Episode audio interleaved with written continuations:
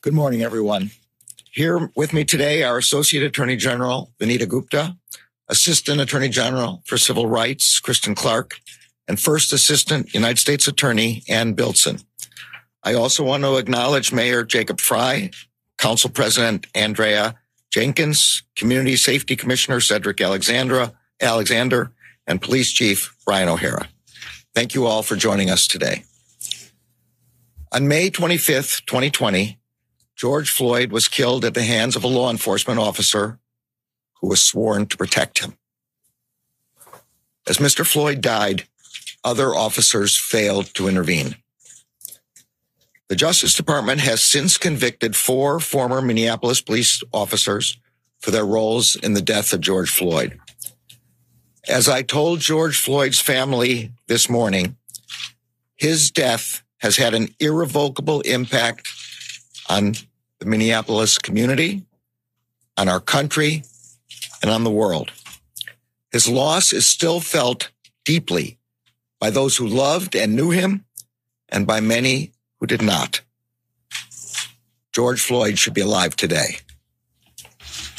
Shortly after I was sworn in as Attorney General, I announced that the Justice Department had opened a separate civil investigation into whether the Minneapolis Police Department, the MPD, and the city of Minneapolis engage in a pattern or practice of unconstitutional or unlawful policing.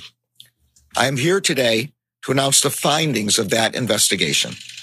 I am also announcing that the Justice Department, the city of Minneapolis, and the MPD have agreed in principle to negotiate towards a consent decree. Since opening the investigation, the Justice Department has engaged in a comprehensive review of MPD's policies, training, supervision, and use of force investigations. Our review focused on MPD as a whole, not on the actions of any individual officer. We observed many MPD officers who did their difficult work with professionalism, courage, and respect. But the patterns and practices we observed made what happened to George Floyd possible. As one city leader told us, quote, these systemic issues didn't just occur on May 25th, 2020. There were instances like that that were being reported by the community long before that. The Department of Justice has concluded that there is reasonable cause to believe that the Minneapolis Police Department and the city of Minneapolis engaged in a pattern or practice of conduct that violates the First and Fourth Amendments of the United States Constitution. There is also reasonable cause to believe that they engage in conduct that violates Title VI of the Civil Rights Act of 1964, the Safe Streets Act, and the Americans with Disabilities Act.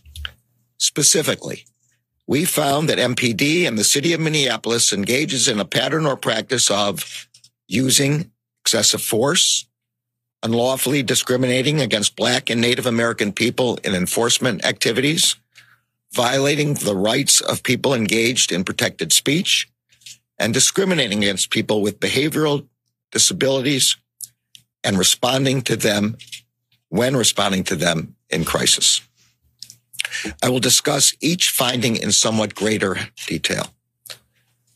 First, we found that the Minneapolis Police Department routinely uses excessive force, often when no force is necessary, including unjust, deadly force and unreasonable use of tasers. MPD officers discharge firearms at people without assessing whether the person presents any threat, let alone a threat that would justify deadly force. For example, in 2017, an MPD officer shot and killed an unarmed woman who he said had, quote, spooked him when she approached his squad car. The woman had called 911, 911, sorry, to report a possible sexual assault in a nearby alley. We also found that MPD officers routinely disregard the safety of people in their custody. Our review found numerous incidents in which MPD officers responded to a person's statement that they could not breathe with the version of, you can breathe. You're talking right now. We also found that MPD officers failed to intervene to prevent unreasonable use of force by other officers. Indeed, as outlined in our report, years before he killed George Floyd, Derek Chauvin used excessive force on other occasions in which multiple MPD officers stood by and did not stop him. Second, we found that MPD unlawfully discriminates against Black and Native American people in its enforcement activities, including the use of force following stops. Based on our review of the data, MPD officers stop, search, and then for, use force against people who are Black and Native American at disproportionate rates. The data showed, for example, that MPD stopped Black and Native American people nearly six times more often than white people in situations that did not result in arrest or citation, given their shares of the population. We found several incidents in which MPD officers were not held accountable for racist conduct until there was a public outcry. For example, after MPD officers stopped a car carrying four Somali American teens, one officer told the teens, quote, do you remember what happened in Black Hawk Down when we killed a bunch of your folk? I'm proud of that. We didn't finish the job over there. If we had, you guys wouldn't be over here right now.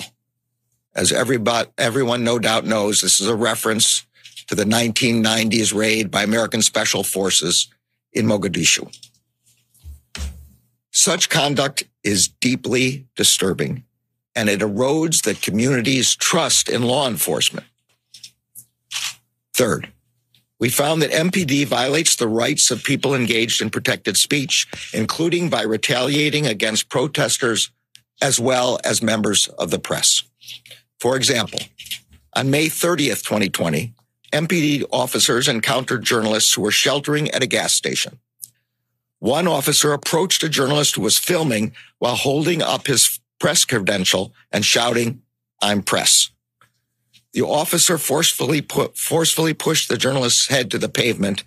And when the officer and when the journalist held up his press credential again, an MPD sergeant pepper sprayed him in the face and walked away. Fourth, we found that MPD, along with the city, discriminates against people with behavioral health disabilities when responding to calls for assistance. Assistant Attorney General Clarke will discuss these findings in further detail. To the credit of MPD and city leaders, some important changes have already been instituted.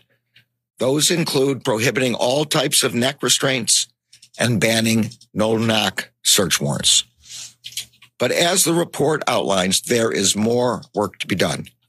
The Justice Department is recommending 28 remedial measures that provide a starting framework to improve public safety, build community trust, and comply with the Constitution and federal law. As I noted at the outset, in an important step toward reform, the city of Minneapolis and MPD have signed an agreement in principle with the Department of Justice. This agreement commits the city and MPD to work with the Justice Department, the community, police officers, and other stakeholders to address the problems that we have identified. And this agreement commits all parties to the negotiation to negotiate a legally binding consent decree with an independent monitor. We are grateful to city and MPD leaders for their shared commitment to addressing these deep seated challenges. I also want to take this opportunity to address the officers of the Minneapolis Police Department. Your profession is essential. The work you do on a daily basis is extremely difficult and often very dangerous. Your responsibilities are enormous and could not be more important. You are asked to keep your community safe to uphold the rule of law, and to ensure equal justice under law. For you to succeed, your police department must provide you with clear policies and consistent training that explain and reinforce constitutional boundaries and responsibilities. It must give you the support you need to do your jobs safely and effectively. And its supervisors and chain of command must enable you to achieve the highest professional standards. This agreement is an important step forward toward providing you with the support and resources you need to do your job effectively and lawfully. And finally, to the people of Minneapolis, thank you for your partnership throughout our review process. During the investigation, the Justice Department met with many community members, including people who had had encounters with police, religious leaders, advocates, and many others who want a police department that serves them better. We also met with the families of people who died or suffered grave injuries during encounters with MPD officers. Thank you for sharing your experiences with us. We could not have completed this investigation without your contributions. Please continue to engage in these issues in the months ahead. Your involvement is critical to our success.